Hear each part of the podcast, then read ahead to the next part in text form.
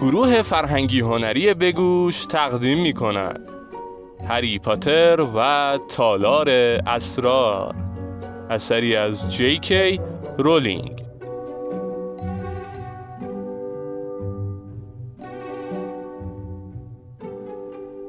فصل چهارم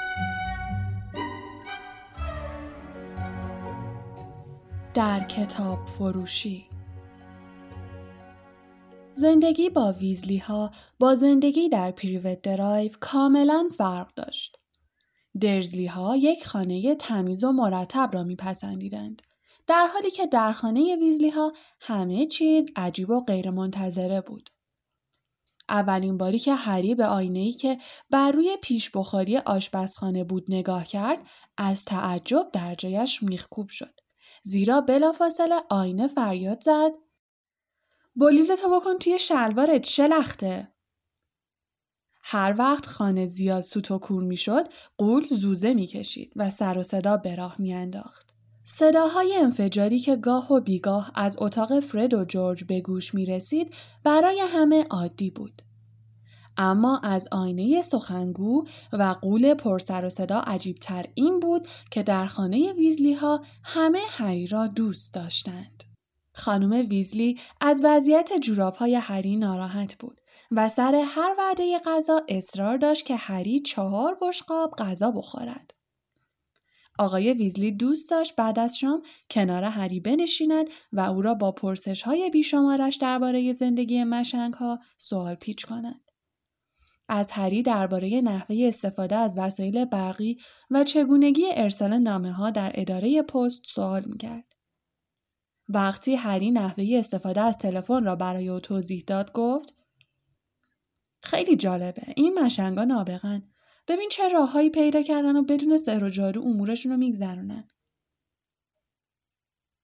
صبح یک روز آفتابی پس از یک هفته اقامت در خانه ویزلی ها هری خبری از هاگوارتس شنید. وقتی روم و هری برای خوردن صبحانه به آشپزخانه رفتند، خانم و آقای ویزلی و جینی سر میز نشسته بودند. همین که چشم جینی به هری افتاد، دستش به بشقاب حلیمش خورد و بشقاب با سر و صدا کف آشپزخانه افتاد. هر بار که جینی هری را می‌دید خرابکاری می‌کرد. جینی با دست پاچگی به زیر میز رفت که خرابکاریش را جبران کند. و وقتی بالاخره بالا آمد صورتش سرخ و برافروخته بود. هری به روی خود نیاورد و روی صندلی نشست و نان برشته ای را که خانم ویزلی به او تعارف کرد گرفت. آقای ویزلی دو پاکتنامه پوستی زرد رنگ را که با جوهر سبز رنگ روی آن نوشته بودند به دست رون و هری داد و گفت از مدرسه براتون نامه فرستادن. دامبلدور می‌دونه تو اینجایی هری. عجب مردیه. شیش دو حواسش جمعه. شما دوتا هم نامه دارید.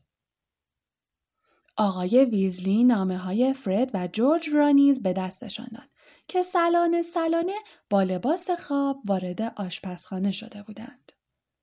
در مدتی که نامه هایشان را میخواندند همه ساکت بودند.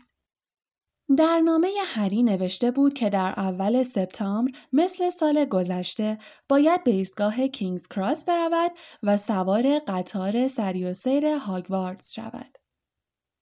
فهرست کتاب های سال جدید نیز ضمیمه نامه بود و در آن نوشته بود های ویژه سال دوم نوشته میراندا گوشاک غلبه بر پیکسی‌ها نوشته گیلد روی لاکهارت گشت و گذار با قولها نوشته گیلد روی لاکهارت. تعطیلات با عجوزه ها نوشته گیلد روی لاکهارت. همسفر با قولهای غارنشین نوشته گیلد روی لاکهارت. سفر دریایی با خون‌آشام ها نوشته گیلد روی لاکهارت. پرسه زدن با گرگینه ها نوشته گیلد روی لاکهارت. یک سال با یتی نوشته گیلد روی لاکهارت. فرد که فهرست خودش را خوانده بود به فهرست هری نگاهی کرد و گفت تو هم باید همه کتابای لاکهارت رو بخری؟ استاد جدید درس دفاع در برابر جادوی سیاه کشت مرده لاکهارته. شرط میبندم ساهر است. در همان لحظه چشم فرد به مادرش افتاد و بلافاصله خود را با خوردن مارمالاد سرگرم نشان داد. جورج نگاهی به پدر و مادرش کرد و گفت می‌دونین چقدر گرون میشه؟ کتابای لاکهارت خیلی گرونه. خانم ویزلی با چهره نگران گفت از پسش برمیاییم. جینی می‌تونه از کتابا و وسایل سالهای قبل شما استفاده کنه. هری از جینی پرسید امسال اولین سالیه که به هاگواردز میای؟ جینی که گونه هایش به قرمزی مویش شده بود با حرکت سر جواب مثبت داد و بلافاصله آرنجش به ظرف کره خورد. خوشبختانه چون در همان لحظه پرسی برادر بزرگتر روم وارد آشپزخانه شد هیچکس جز هری متوجه این خرابکاری نشد. پرسی مدال ویژه دانش آموز ارشدش را بالای نقش تانک بلوزش سنجاق کرده بود و سر حال به نظر می رسید. او گفت صبح همه بخیر چه روز قشنگیه. پرسی روی تنها صندلی خالی نشست. اما بلافاصله از جا پرید و یک گردگیر خاکستری کهنه را از زیرش برداشت. در واقع هری در نظر اول گمان کرد که یک فرچه گردگیری معمولی است. اما بعد متوجه شد که نفس می‌کشد. رون فریاد زد اروله رون جغد بیجان را از پرسی گرفت و نامه ای را از زیر بالش درآورد و گفت چه عجب. بالاخره نامه هرمیون رو برام آورد. برای هرمیون نوشته بودم می‌خوایم بیایم و تو رو از دست درزلیا نجات بدیم. آنگاه نامه هرمایونی را باز کرد و با صدای بلند خواند. رون و هری عزیز البته اگر آنجا هستی. امیدوارم موفق شده باشین و حال هری خوب باشه. امیدوارم برای نجات هری به کارهای غیرقانونی متوسل نشده باشین چون با این کار هری رو به دردسر میندازین. من خیلی نگرانم. لطفا اگر حال هری خوبه فورا به من خبر بده.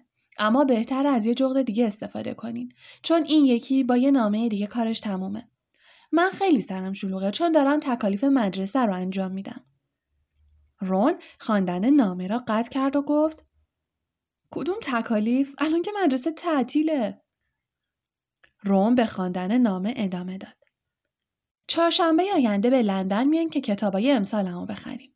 چطور توی کوچه دیاگون همدیگر رو ببینیم. خواهش می‌کنم همه خبرها رو برام بنویس. دوستدار تو هرمایونی.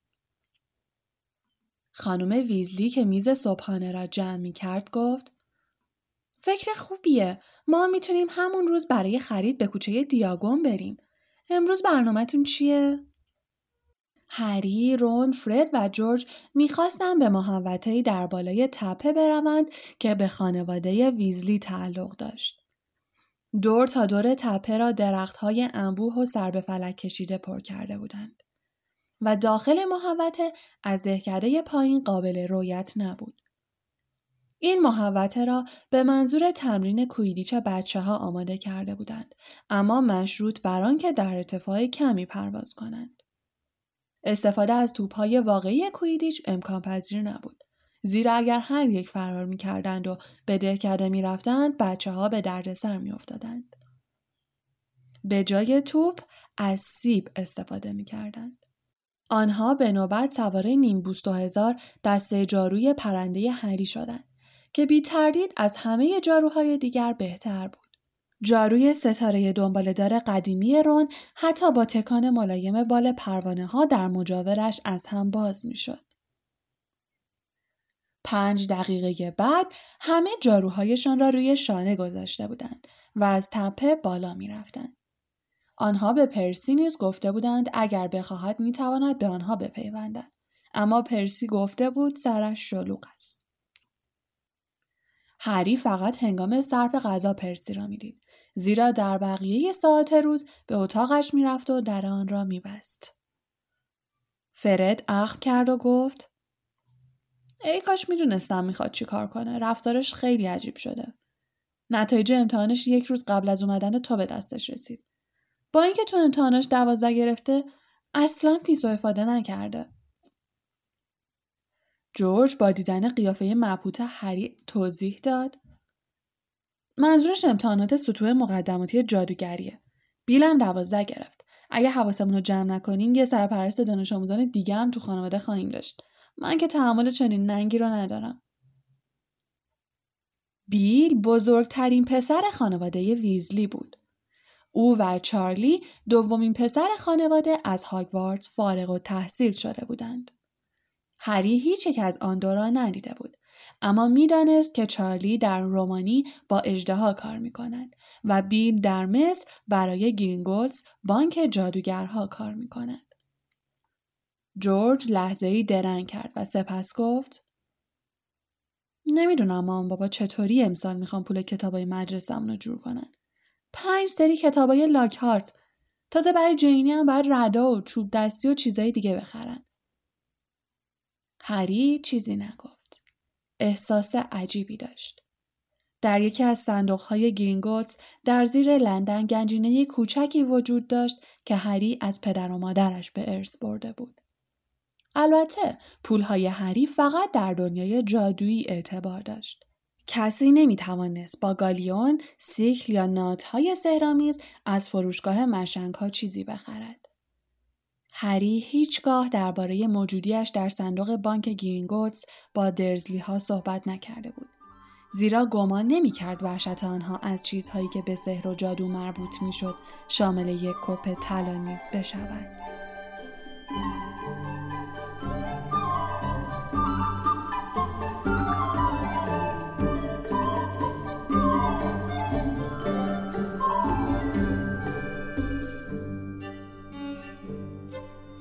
چهارشنبه هفته بعد خانم ویزلی همه را صبح زود از خواب بیدار کرد. بعد از خوردن پنج یا شش ساندویچ ژامبون لباسهایشان را پوشیدند. خانم ویزلی از روی پیش بخاری آشپزخانه یک گلدان برداشت و به درون آن نگاه کرد. سپس آهی کشید و گفت آه آرتور داره تموم میشه. امروز حتما باید بخریم. خب اول مهمون عزیزمون هری عزیزم. بفرمایید. خانم ویزلی گلران را جلوی او نگه داشت. هری با حیرت به بقیه که به او خیره شده بودند نگاه کرد و با لکنت گفت من باید چی کار کنم؟ رون گفت اون تا حالا با پودر پرواز جابجا نشده. منو ببخش هری اصلا یادم نبود. آقای ویزلی گفت جدی؟ پس پارسال چطوری رفتی کوچه دیاگون که وسایل تو بخری؟ با قطار زیرزمینی رفتم. آقای ویزلی مشتاقانه گفت راست میگی؟ پله برقی هم سوار شدی؟ راستی چطوری؟ خانم ویزلی به میانه حرف او پرید و گفت آرتور حالا وقت این حرفا نیست. هری جان پودر پرواز خیلی سرعتش بیشتره ولی اگه قبلا ازش استفاده نکرده باشی فرد گفت هیچی نمیشه مامان. هری بیا ببین ما چی کار می‌کنیم. فرد یک موش پودر درخشان از گلدان برداشت و جلوی آتش رفت. پودر را در آتش ریخت. آتش بخاری زبانه کشید و به رنگ سبز زمردی رنگ درآمد. و ارتفاع شعله های آتش از قد فرد بلندتر شد. فرد فریاد زد و گفت کوچه دیاگون و در میان شعله های آتش ایستاد و بلافاصله ناپدید شد. وقتی جورج یک موج پودر پرواز برداشت خانم ویزلی به هری گفت باید خیلی روشن و واضح مقصد بگی. فقط خدا کنه از یه آتشدان درست و حسابی سر در بیاری. وقتی جورج نیز در میان شله های سبز رنگ ناپدید شد هری با نگرانی گفت از چیه درست و حسابی؟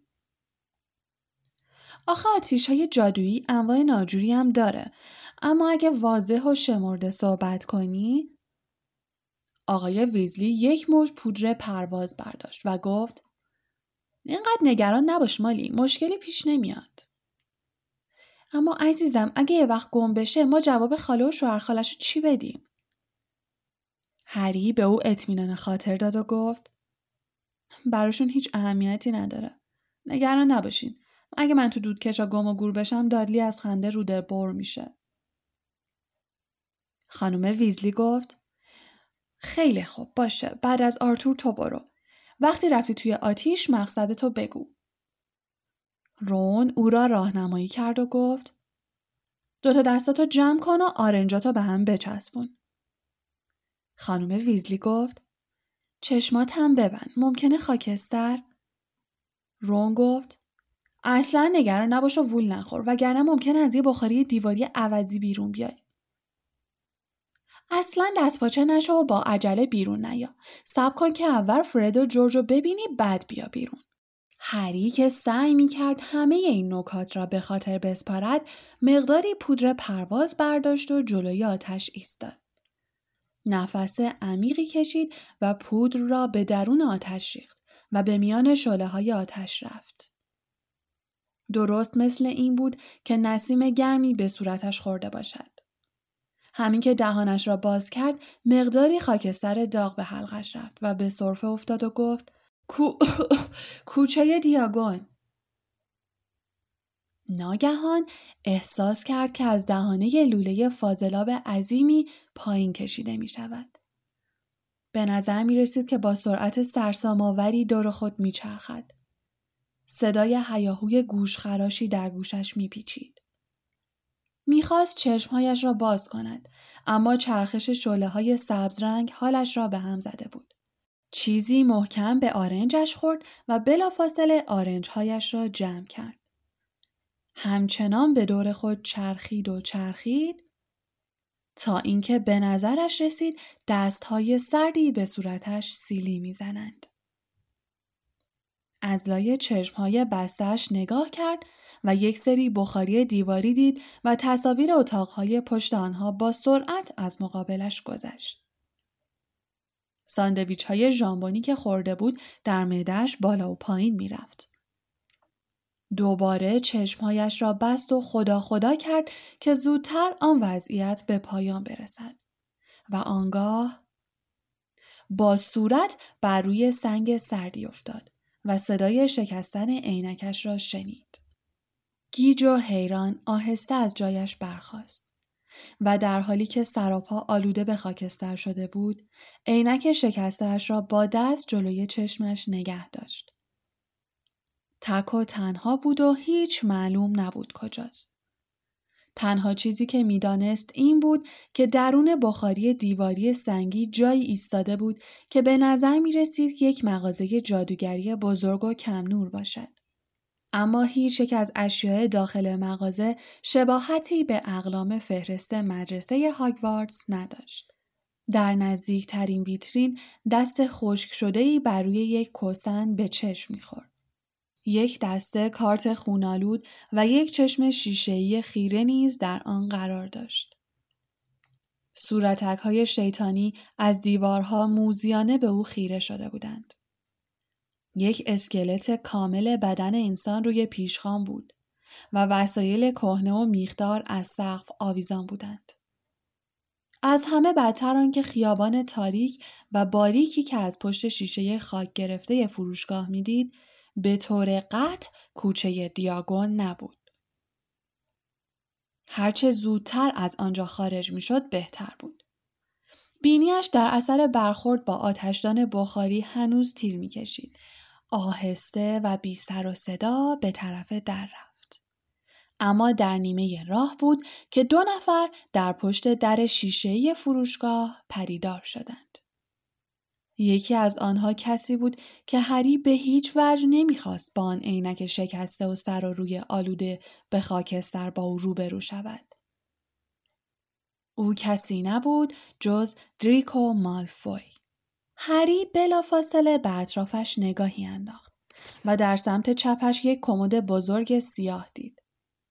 به درون آن رفت اما در را به طور کامل نبست تا از درز باریک آن بتواند بیرون را نگاه کند. چند لحظه بعد صدای زنگی به گوش رسید و مالفوی وارد مغازه شد. مردی که همراهش بود کسی جز پدرش نمی توانست باشد. همان صورت نکتیز و رنگ پریده و همان چشمهای خاکستری و بیروح را داشت.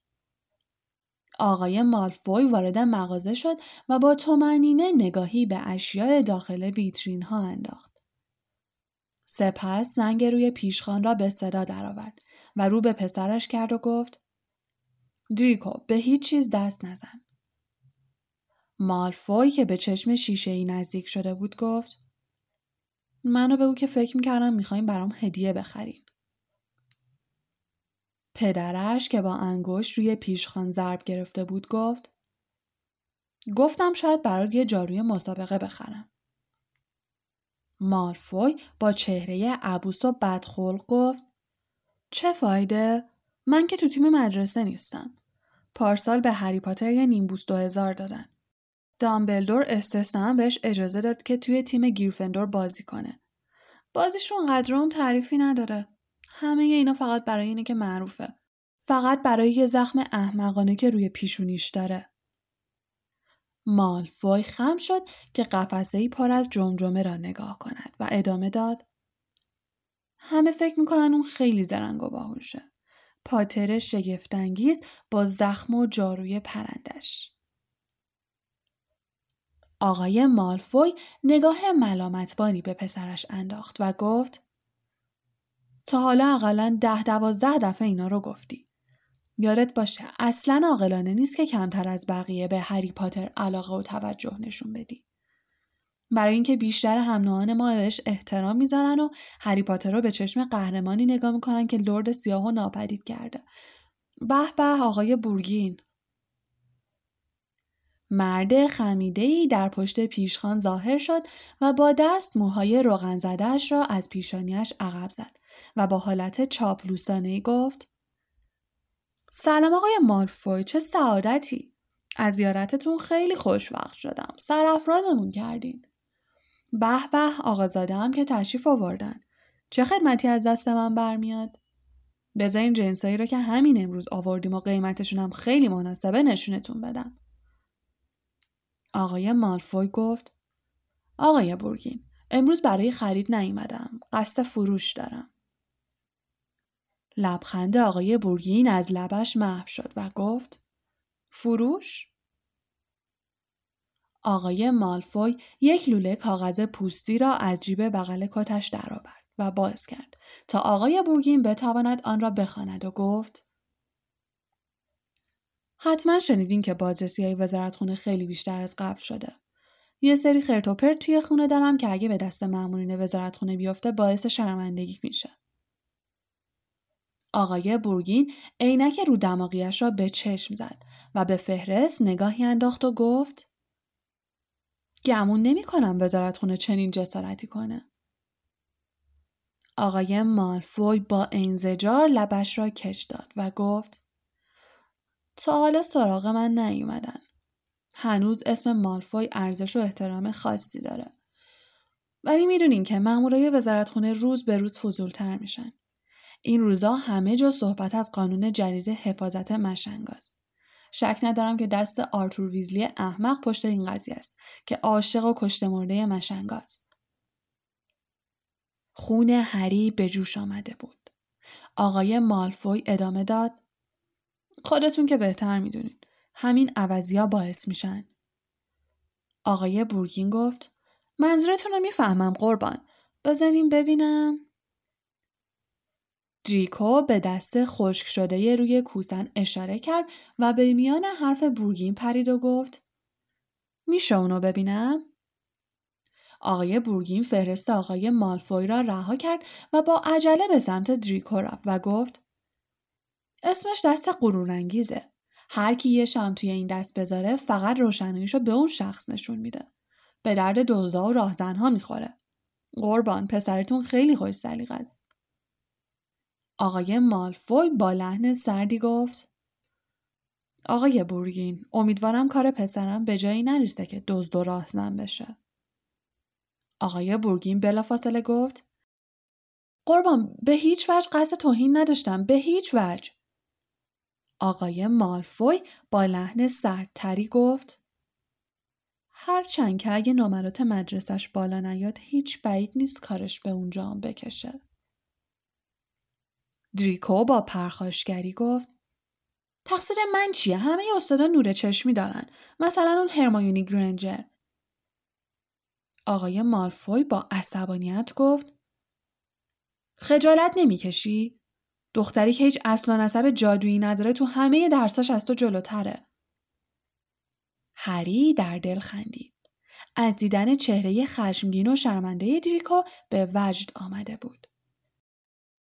آقای بورگین با همان حالت چاپلوسانه گفت همین دیگه دیگه هیچکس برای اصالت جادویی ارزش و اعتباری قائل نیست. آقای مالفوی که پره های بینیش میلرزید گفت من که اصلا موافق این طرز فکر نیستم. آقای بورگین تعظیم بلند بالایی کرد و گفت قربان منم اصلا موافق نیستم. آقای مالفوی به بحث خاتمه داد و گفت پس در این صورت بهتره بریم سراغ فهرست من. بورگین من عجله دارم. یه کار مهم دیگه هم دارم که باید انجام بدم. آنگاه شروع کردن به چانه زدن. هری با نگرانی دریکورا میپایید که به مخفیگاه او نزدیک و نزدیکتر می‌شد و اجناس ویترین را یک به یک ورانداز می‌کرد. لحظه ای درنگ کرد تا تناب دار بلندی را نگاه کند و در حالی که پوزخند می‌زد کارتی را که به یک گردنبند گرانبهای جواهر نشان بود خواند. روی کارت نوشته بود دست نزنید. نفرین شده است. این گردنبند تا کنون جان 19 صاحب مشنگ خود را گرفته است. دریکو برگشت و چشمش به کمدی افتاد که درست روبرویش بود. جلو آمد. دستش را دراز کرد که دستگیره را بگیرد. اما در همان لحظه آقای مالفوی از جلوی پیشخان گفت تموم شد. دریکو بیا بریم. وقتی دریکو از آنجا رفت هری با آستین پیشانیش را پاک کرد. آقای مالفوی گفت آقای بورگین من فردا تو قصرم منتظرتونم که بیاین و اجناس رو ببرین. خداحافظ. همین که در پشت سر آنها بسته شد حالت چاپلوسانه آقای بورگین تغییر کرد و گفت خدا حافظ خودت باشه آقای مالفوی اگه شاید درست باشه تو هنوز نصف چیزایی رو که تو قصرت قایم کردی به من نفروختی آقای بورگین که با چهره در هم چیزی زمزمه می کرد در اتاق پشتی ناپدید شد. هری یک دقیقه صبر کرد مبادا او برگردد. آنگاه آهسته از کمد بیرون آمد. از کنار ویترین ها گذشت و از مغازه خارج شد. عینک شکستش را جلوی چشمش نگه داشت و به اطراف نگاه کرد. به کوچه دلگیر و کثیفی قدم گذاشته بود که جز مغازه هایی که با جادوی سیاه سر و کار داشتند مغازه دیگری در آن به چشم نمی‌خورد. مغازه بورگین و برکس که لحظه قبل از آن بیرون آمده بود بزرگترین مغازه خیابان به نظر می رسید. پشت شیشه مغازه در آن سوی خیابان سرهای چروکیده ای نمایان بود. دو مغازه پایینتر قفس بزرگی را دید که در آن انکبوتهای سیاه عظیم و جسه انداخته بودند. دو جادوگر ژنده پوش از زیر سایبان مغازه او را می پاییدند و با هم پچ پچون کردند. هری که عصبی شده بود و میکوشید عینکش را صاف نگه دارد خدا خدا می‌کرد که بتواند هر چه زودتر از آن خیابان خارج شود تابلوی چوبی رنگ رو رفته بالای مغازه‌ای که شمهای صمیمی فروخت نشان می‌داد که آنجا کوچه ناکترن است. اما این تابلو کمکی به او نکرد زیرا آن اسم را قبلا نشنیده بود. سعی کرد آرامش خود را حفظ کند و ببیند چه کاری می‌تواند بکند. در همان لحظه از جا پرید زیرا یک نفر در گوشش گفت عزیزم نکنه گم شدی ساهره پیری جلویش ایستاده بود و سینی بزرگی که به نظر می رسید پر از ناخن درسته انسان باشد در دست داشت. نگاه موزیانهی به هری کرد و دندانهای زردش را نمایان کرد. هری عقب رفت و گفت نه ممنونم من فقط هری تو این خراب شده چی کار می‌کنی؟ قلب هری در سینه فرو ریخت. ساهره نیز جا خورد. مقداری از ناخونها از درون سینی سرازیر شد و روی پایش ریخت. وقتی هیکل قولاسای هاگرید شکاربان هاگوارد با چشمهای سیاه و ریش انبوه و نامرتبش با گامهای بلند به آنها نزدیک شد ساهر او را نعل و نفرین کرد. هری نفس راحتی کشید و خسخس کنان گفت هاگرید من اینجا گم شده بودم پودر پرواز هاگرید یقه هری را از پشت گرفت و او را از ساحره دور کرد در این میان تنش به سینی خورد و آن را از دست پیرزن انداخت. صدای جیغ گوشخراش ساهره تا انتهای کوچه پرپیچ و خم که به خیابان روشن آفتابی دیگری منتهی می‌شد به گوششان می رسید. هری ساختمان مرمری سفید آشنای بانک گرینگوتس را از دور دید. هاگرید او را یک راست به کوچه دیاگون آورده بود. هاگرید با لحن تندی گفت عجب قیافه به هم زدی و شروع کرد به تکاندن خاکسترها از لباس هری چنان محکم می‌زد که نزدیک بود او را به درون یک بشکه پر از کود اجدها جلوی یک عطاری بیاندازند هاگرید ادامه داد. آخه واسه چی تو کوچه ناکترن پرسه می‌زدی؟ هری اینجا جای خطرناکیه. هیچ خوشم نمیاد کسی تو رو اون طرفا ببینه. هاگرید دوباره می‌خواست لباس هری را بتکاند. اما هری جا خالی داد و گفت خودم فهمیدم. بهت که گفتم گم شده بودم. راستی تو اونجا چی کار می‌کردی؟ می‌خواستم سم بگیرم که کلک حلزونه گوشتخوار رو بکنم. هرچی کلم تو مدرسه بود از بین بردن تو تنهایی اومدی؟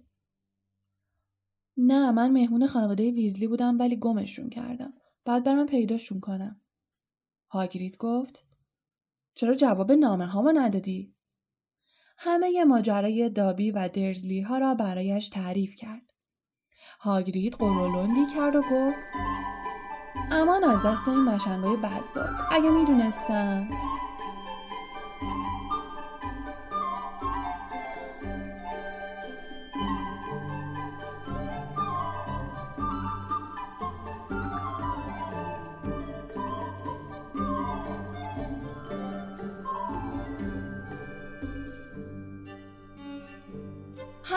هری ما اینجاییم.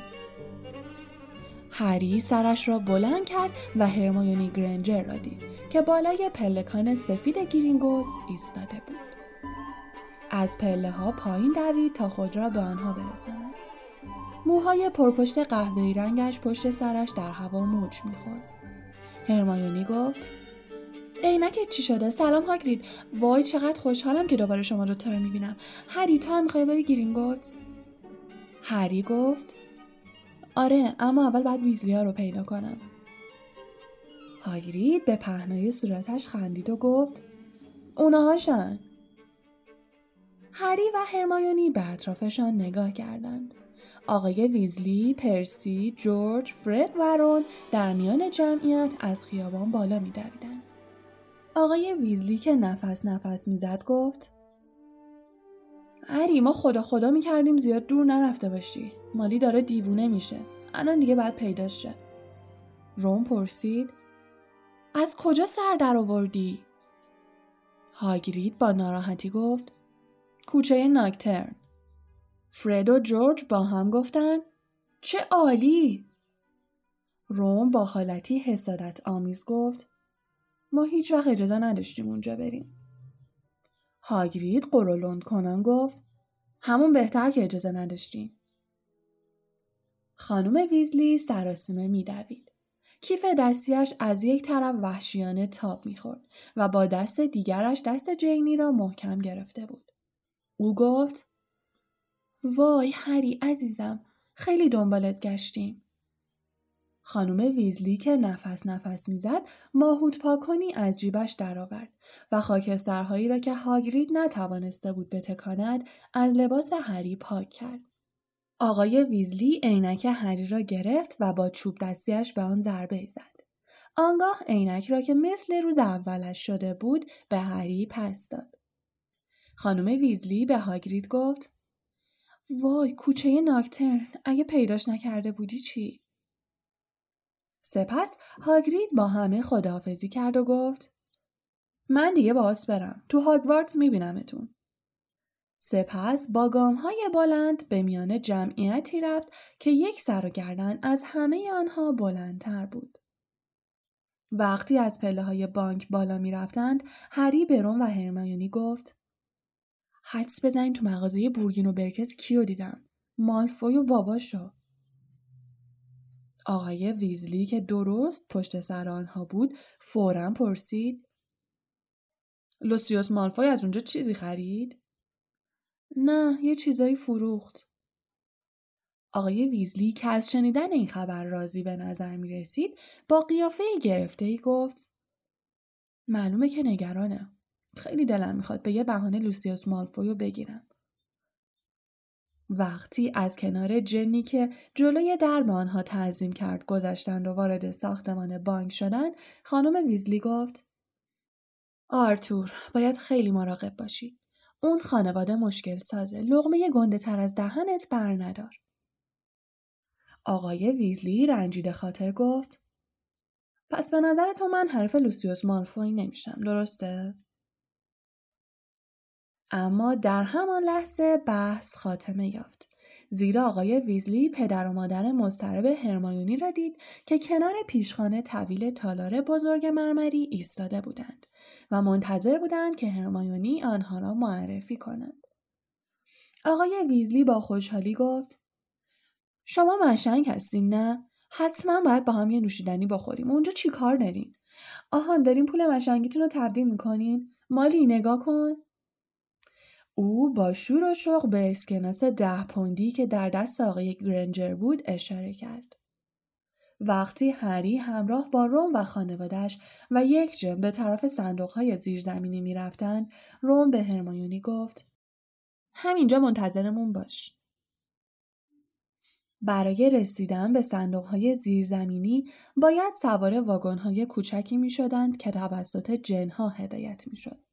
و با سرعت بر روی ریل های ظریفی از داخل تونل های زیرزمینی بانک عبور می کرد. هری از سرعت سرسام‌آور واگنی که او را به صندوق ویزلی ها رساند لذت برد. اما وقتی در صندوق باز شد بیشتر از زمانی که در کوچه ناکترن گیر افتاده بود ناراحت شد. در صندوق آنها یک کوپه سیکل نقره و یک گالیون طلا بود. خانم ویزلی که گویی در تنگنا قرار گرفته بود لحظه ای درنگ کرد و تمام سکه ها را در کیفش ریخت. وقتی به صندوق هری رسیدند هری معذبتر از قبل شد.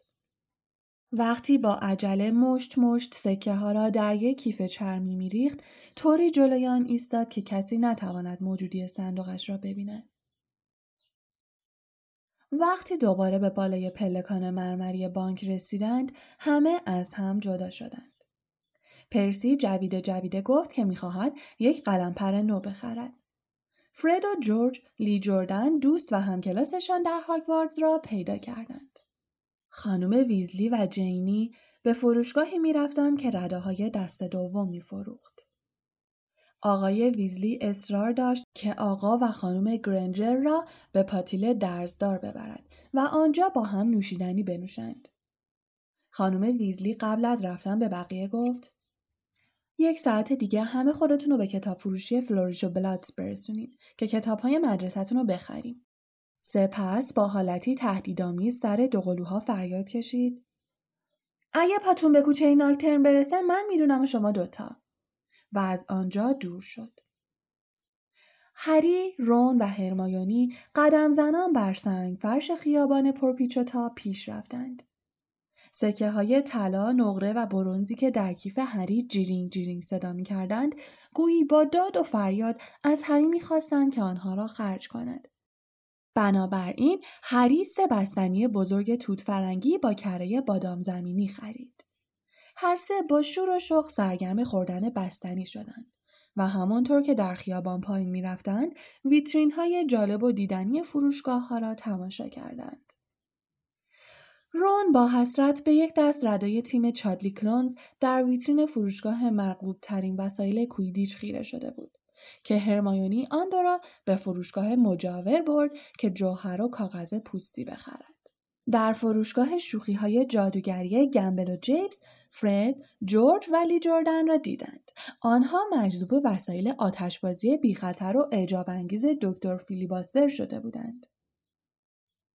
در یک مغازه کوچک خنزر پنزر فروشی که پر از چوب دستی های شکسته، ترازوهای برنجی قرازه و شنل های کهنه آغشته به قطره های مجون بود، پرسی را دیدند که غرق در مطالعه کتاب کوچک و ملالاوری بود با عنوان دانش آموزان ارشدی که به کسب قدرت نایل آمدند. روم با صدای بلند پشت جلد کتاب را خواند. بررسی دانش آموزان ارشد هاگواردز و مشاغل آینده آنها خیلی جالبه. پرسی با عصبانیت گفت برو پی کارت. وقتی از پرسی دور شدند رون آهسته به هری و هرمایونی گفت پرسی خیلی جاه طلبه. حسابی برای آیندهش برنامه ریزی کرده. می‌خواد وزیر سحر و جادو بشه. یک ساعت بعد به کتاب فروشی فلوریش و بلاتس رفتند. آنها تنها کسانی نبودند که قصد رفتن به کتاب فروشی را داشتند. وقتی به آنجا نزدیک شدند در کمال تعجب جمعیتی را دیدند که جلوی در کتاب فروشی ازدهام کرده بودند و می‌خواستند وارد آنجا شوند. علت این تجمع را پلاکارد بزرگی که بالای شیشه مغازه نصب شده بود نشان می‌داد.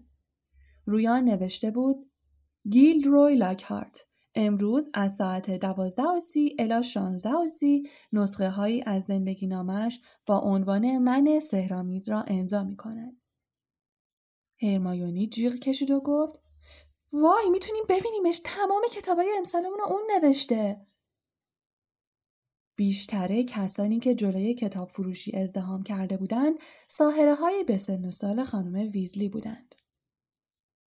جادوگری که کلافه به نظر می رسید جلوی در ایستاده بود و می گفت خانم ها خواهش می کنم آهسته هل ندین بفرمایین مواظب کتابا باشین هری، رون و هرمایونی به زور وارد کتاب فروشی شدند. صفحه دور و دراز و پرپیچ و تابی تا انتهای مغازه کشیده شده بود. در آنجا گیلد روی لاکهارد کتابهایش را امضا می کرد. هر یک نسخه ای از کتاب قلبه بر یک پیک مرگ برداشتند و دوزکی به جلوی صف رفتند و کنار سایر اعضای خانواده ویزلی و آقا و خانم گرنجر ایستادند.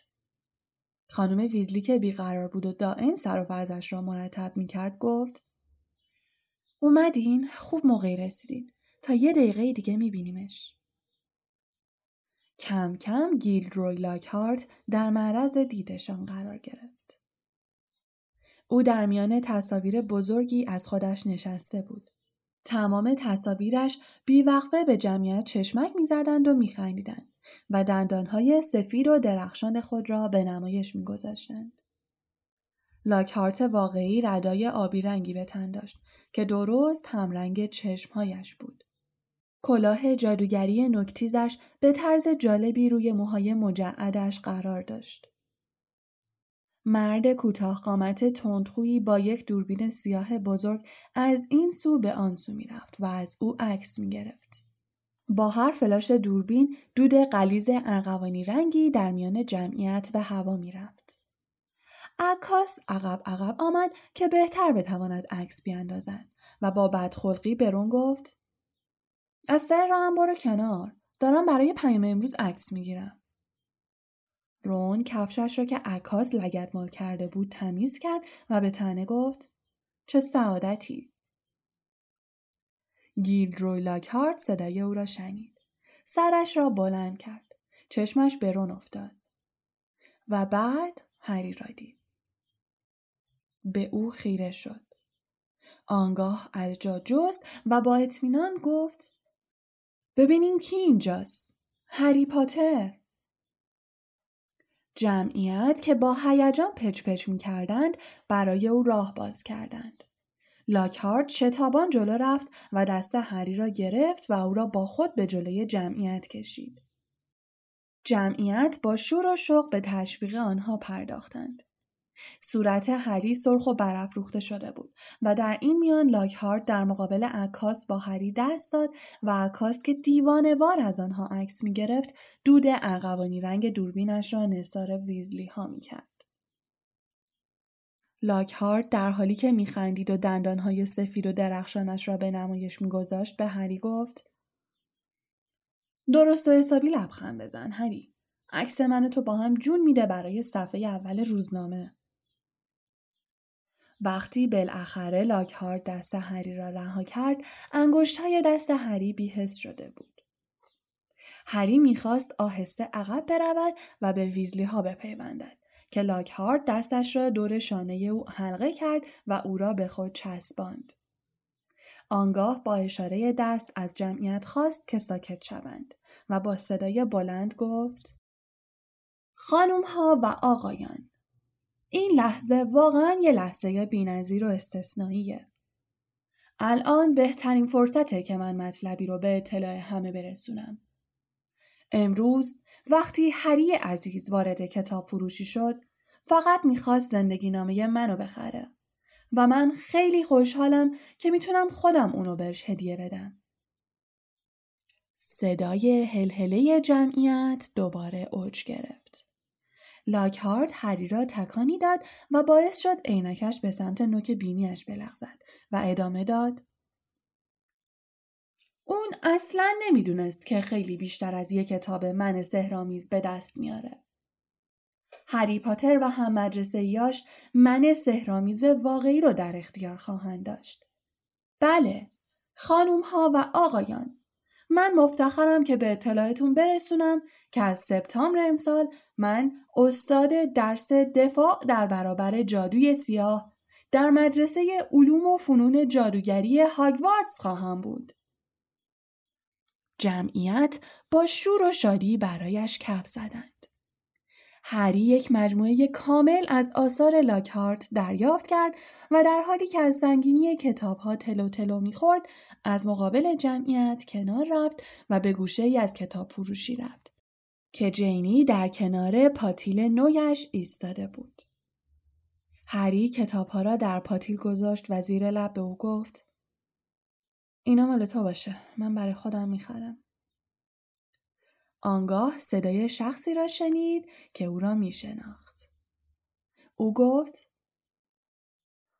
پاتر شرط میبندم که از این کارش خیلی لذت بردی درسته؟ هری صاف ایستاد و با مالفوی که پوسخند همیشگی بر لبش بود روبرو شد. مالفوی گفت هری پاتر معروف اگه توی کتاب فروشی هم پا بذاره عکسش میره رو صفحه اول روزنامه. جینی گفت ولش کن اون که خودش نرفت جلو. اولین بار بود که جینی در حضور هری حرف می‌زد. او با عصبانیت به مالفوی زل زده بود. مالفوی با لحن کشداری گفت پاتر دوست دختر پیدا کردی. رنگ صورت جینی سرخ شد و همان لحظه روم و هرمایونی با یک بغل کتاب های لاکهارت از لابلای جمعیت رد شدند و جلو آمدند. روم به مالفوی نگاه کرد و چنان که گویی به آشغالی که ته کفشش چسبیده بود نگاه می کند گفت تویی؟ حتما وقتی هری رو اینجا دیدی خیلی تعجب کردی. مالفوی با لحن تندی گفت از دیدن تو توی مغازه خیلی بیشتر تعجب کردم ویزلی. با این همه خرید مامان و بابات بعد یه ماه گرسنگی بکشن. رون نیز مانند جینی سرخ شد. او نیز کتابهایش را به درون پاتیل انداخت و به طرف مالفوی حمله ور شد. اما هری و هرمایونی پشت جاکتش را گرفتند. آقای ویزلی همراه با فرد و جورج به زور از لابلای جمعیت جلو آمد و گفت رون داری چی کار می‌کنی؟ اینجا که جای این کارا نیست. بیایم بریم بیرون. به به آرتور ویزلی. این صدای آقای مالفوی بود. او دستش را روی شانه دیریکو گذاشته بود و درست مثل او پوزخندی بر لب داشت. آقای ویزلی به سردی برای او سری تکان داد و گفت سلام لوسیوس. آقای مالفوی گفت شنیدم توی وزارتخونه سرت خیلی شلوغه با اون همه بازرسی. خدا کنه اقلا اضافه کاری بهت بدن. او به سمت پاتیل جینی رفت و از میان کتاب های جلد علای لاکهارت یک کتاب کهنه با عنوان راهنمای تغییر شکل ویژه مبتدی ها را درآورد و گفت معلومه که به اضافه کاری نمیدن. حتی وقتی حقوق درست حسابی هم بد نمیدن چرا با کارا جادوگرا رو بدنام می‌کنی؟ آقای ویزلی که از روم و جینی نیز سرختر شده بود گفت مالفوی عقیده من تو درباره بدنامی جادوگرا خیلی با هم فرق داره. آقای مالفوی با چشمهای بیروهش به آقا و خانم گرنجر که ما تو مبهوت به آنها نگاه می‌کردند نگاهی انداخت و گفت البته که فرق می‌کنه. با این دوستایی که داری باید هم خانوادت انقدر سطح پایین باشه. پاتیل جینی به هوا رفت و صدای برخورد آن با چیزی به گوش رسید. آقای ویزلی به آقای مالفوی حمله ور شده بود و او را به پشت روی قفسه کتابی انداخته بود. دهها کتاب افسون قطور روی سر همه افتاد. فرد و جورج فریاد می‌زدند بزنش بابا. خانم ویزلی جیغ می‌کشید نه آرتور نه. جمعیت از وحشت عقب عقب رفتند و قفسه های دیگری را نیز انداختند. فروشنده فریاد می‌زد آقایون خواهش می‌کنم خواهش می‌کنم و آنگاه صدایی بلندتر از همه به گوش رسید که می‌گفت تمومش کنین هی آقایون تمومش کنین دیگه هاگرید از میان دریایی از کتاب به سوی آنها آمد و در یک چشم برهم زدن آقای ویزلی و آقای مالفوی را از هم جدا کرد. لب آقای ویزلی شکافته بود و کتاب دایرت المعارف قارچهای چتری سمی محکم به چشم آقای مالفوی خورده بود. هنوز کتاب تغییر شکل کهنه جینی در دستش بود.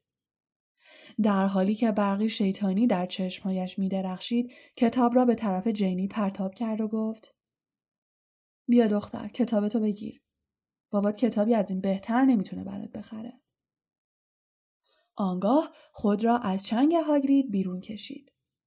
با اشاره دیریکورا فرا خواند و از مغازه بیرون رفت.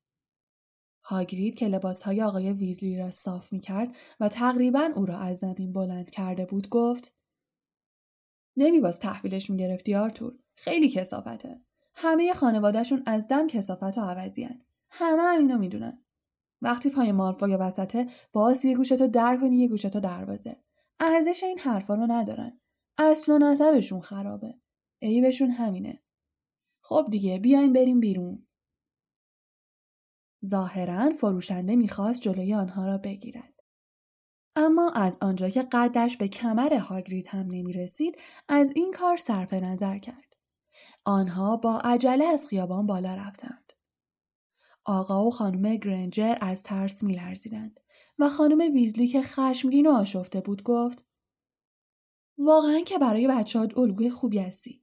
جلوی اون همه آدم کتککاری کردی. حالا گیلدروی لاک هارت چه فکری می‌کنه؟ اون خیلی خوشحال شده بود. مگه نشنیدی چی گفت؟ وقتی داشتیم از کتاب فروشی می اومدیم بیرون از اون یارو که برای پیام امروز کار می‌کرد پرسید که می‌تونه کتککاری هم تو گزارشش بنویسه. گفت این خودش یه تبلیغه. وقتی به پاتیل درزدار رسیدند همه آرام شده بودند.